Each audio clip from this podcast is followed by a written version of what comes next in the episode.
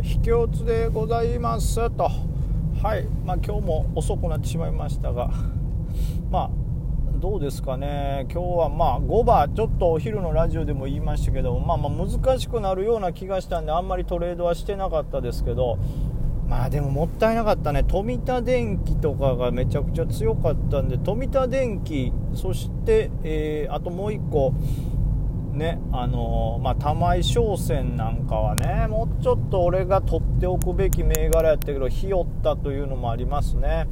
はいこれはダメですね、はい、でもまあ本当富田電機は何こんなもん 10%5 番だけで上がってますからしっかり取っとけよっていうお話ですけどもはい日和すぎた。これねだからまあ、日に日に自分の中もねいろいろ勉強しますけどこのね多分ベストはもう朝一のギャップダウンにフルベッドが大正解やったんですけどこれまあ一見ね多分今までの自分ならでもそれって結果論ですからもう一段下がってる可能性もありましたしみたいなことを多分去年の僕なら言ってると思うんですけどそれはもう結果論じゃないんですよね。このその日がより底になるのかえー、もしくはまあまあもう一段下げてくるのかでまあまあ100%は読めないですよ。100%は読めないですけどもうちょっと当たりをつけることができたんじゃないかなと。で例えば、えー、より底だと想定してフルベットしてその底割ってきたらまあ逃げりゃいい話ですからまあダメージはありますけどそこで例えばマイナス20万とか叩き出してしまったとしてですよ。多分おそらくより底じゃなかった場合の今日ぐらいの上げを見ると多分プラスね100とか取れてたんじゃないかなと思いますからフルベッドならそうなるとまあ期待値でいうと多分上なんですよね。はい、でもそれがその今までなら結果論だということで片付けてたんですけどもまあこれ結果論じゃねえぞと。というのもちょっとまたこういう、まあ、大事なことですけどこの自分のトレードは思ったよりもうまくいってなかったなみたいな時にね、まあ、まあ僕は本は読まないですが基本的に Twitter とかであったりとかね、えー、まあ信頼できるうまい株はかと思ってる人たちのこうツイートとかを見てるとやっぱそこにいろいろヒントがあってですね。あのー、まあ、例えば今日の寄りの時点ですけど多分ねそれなりに相場やってたりちゃんとこうそれなりっていう言い方は悪いけど相場をちゃんとやって、えー、ある程度の期間勝ち残ってきてる人とかだと多分簡単に読めたんじゃないかなとは思うんですけどまずまあ寄りの時点で、まあ、僕もある程度は見れる見るようにしてるんですけど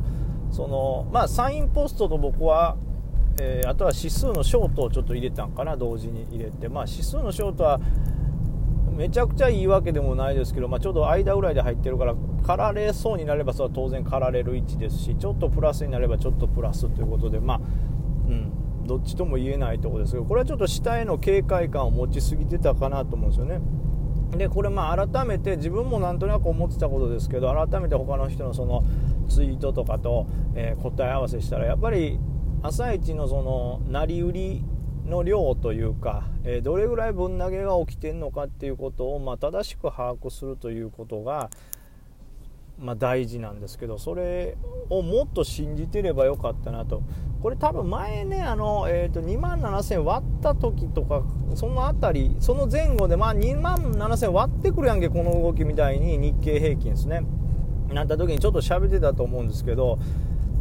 ガンと下がってそれがまた1日目のなんか大きな夜間に指数下げて1日目の日のギャップダウンって、まあ、もちろんある程度やばいと思った人から成り売りがバッて入るんですけどその翌日の動きによっては翌日の方がより多いとか。で、えー、3日目にそんなことが続くともう我慢できずに今までで一番大きい分投げが来るみたいな。でその場合それが競りくらいになる場合があるっていうことであったり。であとはその前もありましたけどそのどうしてもフルベッドに近い感じでやってる人ので特にまあ初心者の人だったらロスカットが遅くなった結果、えー、お衣装が来てしまうタイミングっていうのが、まあ、ある程度断定できるというか、まあ、3日連続下げたりするとそろそろきつくなってくるなとかがあるんでそうなった時のいわゆる朝一のまあ強制決済の売りっていうのが出るじゃないですか。それの投げ売りの量まあもちろん板に対しての株の枚数もそうですしそれに対する件数もそうですね。この両方をちゃんとチェックしておけば、えー、その日がどれぐらいやばいのかっていうのがまあはっきり分かるのかなと思いましたね。これ多分2パターンあってえー、例えば今日の場合はあんまりそれほどやばくない投げだったはずなんですよ。な指数はがっつり下がってるんですけども、えー、いわゆる何ていうんですかね、まあ、需給も見ないとダメですけど、え個別株に関しては例えばま小型はえー、あやばいと思ってとにかく投げんとって思う考えの人もいますからそういう人の成り売りでバッてギャップアップダウンはしてるけどもその下の買い板分厚いよね。ってでその上でその売りのいわゆるなりじゃない注文がそんなに売り板出てないよね。でえさらには成り売り出てるけどその件数がバカほど出てないってことはもうある程度限定された人たちがちょっと耐えれないから怖そうだなって言って投げてるんだなっていうことは多分予想できるはずなんですよ。そうなった場合、まあ、一部の人の成り売りのせいで、えー、見た目は大きくギャップダウンしてるような、まあ、いた気配。9時前のいた気配になるけども実際のところ、えー、本来その限られた数の成り売りで下がってるだけで多くの投資家の人はいやここはまだビビる場面じゃないぞと。なんならおしめ買いの方がいいぞって思ってるから、えー、成り売りの件数が少なくてむしろ下の買い板が埋まってて板の上の売り板が薄いっていう状態になるんだなと。その辺をちゃんと見極めれてたら今日のなんて特に、えー、成り売りがちょっと出てるだけでいやいや全然買い手も多いし、まあ、買いた売り板のそのいわゆる需給をバッて見ても買い板全然多いやんってなってたはずなんですよね。でこれっていろんなこう銘柄に例えば応用できてですね、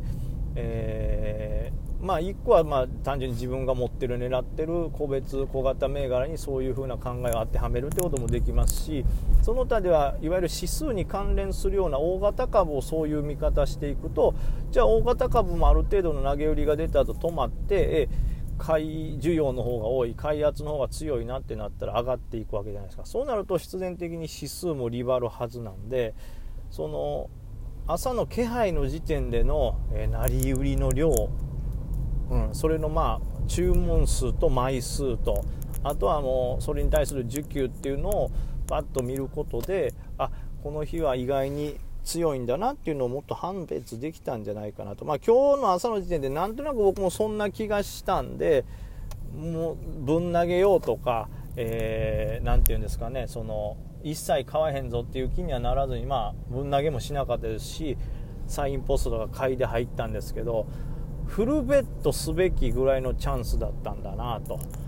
これは自分の中である程度予想はしてたけどもそこまで自分の予想に自信がないから乗れなかったのとまあ思ったより強いんじゃないかと思ったけどもそれがじゃあ実際どれぐらいの強さだってことを、まあ、朝の時点でもっと判断しておけばこれは取れたんだなと思って。なんで朝のその寄りの時点の気配をもっと緻密に読んで、えー、その上でどういう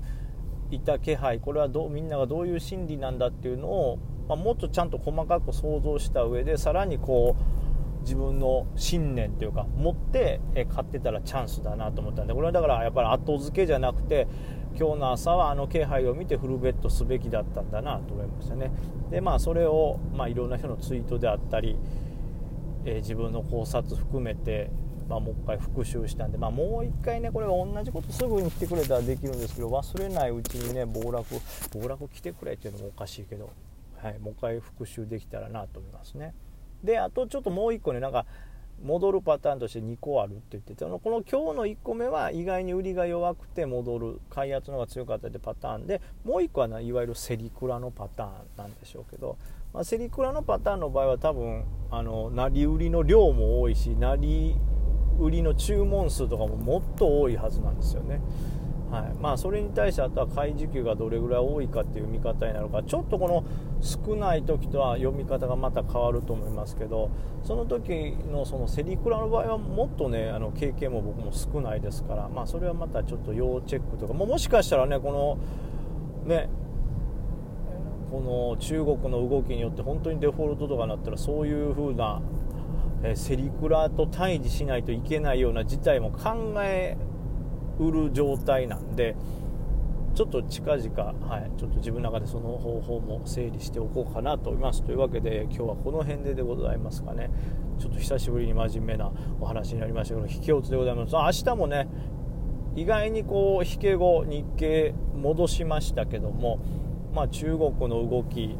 であとまダウの動きによっても変わりますから、まあ、まあ引き続きちょっと神経質にはなるかなと思っております。で中国があとは23日にまたね、えー、期限の支払いがあるんですよね。あれなんですけど恒大集団ですか？はい、もあるんでそれってあとはもっと大きいので9月30日にも大きい支払いがあるっていうことなんでそこを過ぎないと、はい、ちょっと安定しないかもしれないんで、まあ、それも踏まえながら、はい、明日以降も頑張りたいと思いますのでみんな寝てね。